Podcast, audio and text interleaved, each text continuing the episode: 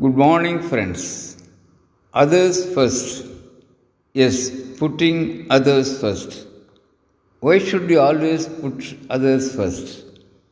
What do the religious concepts say about this relationship? That is, putting others first.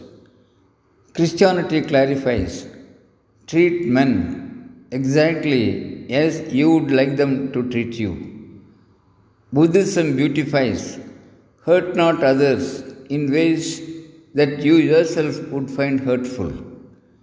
Confucianism clarifies do not do unto others what you would not have them do unto you.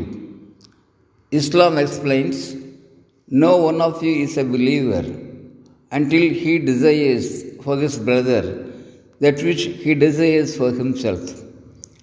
Judaism speaks what is hurtful to you, do not do to your fellow men. Persian philosophy perfectly says, do as you would be done by. Taoism talks, regard your neighbor's gain as your gain and your neighbor's loss as your loss. Jainism speaks, live and let live. Hinduism says, the true rule of life is guarding and doing good for others.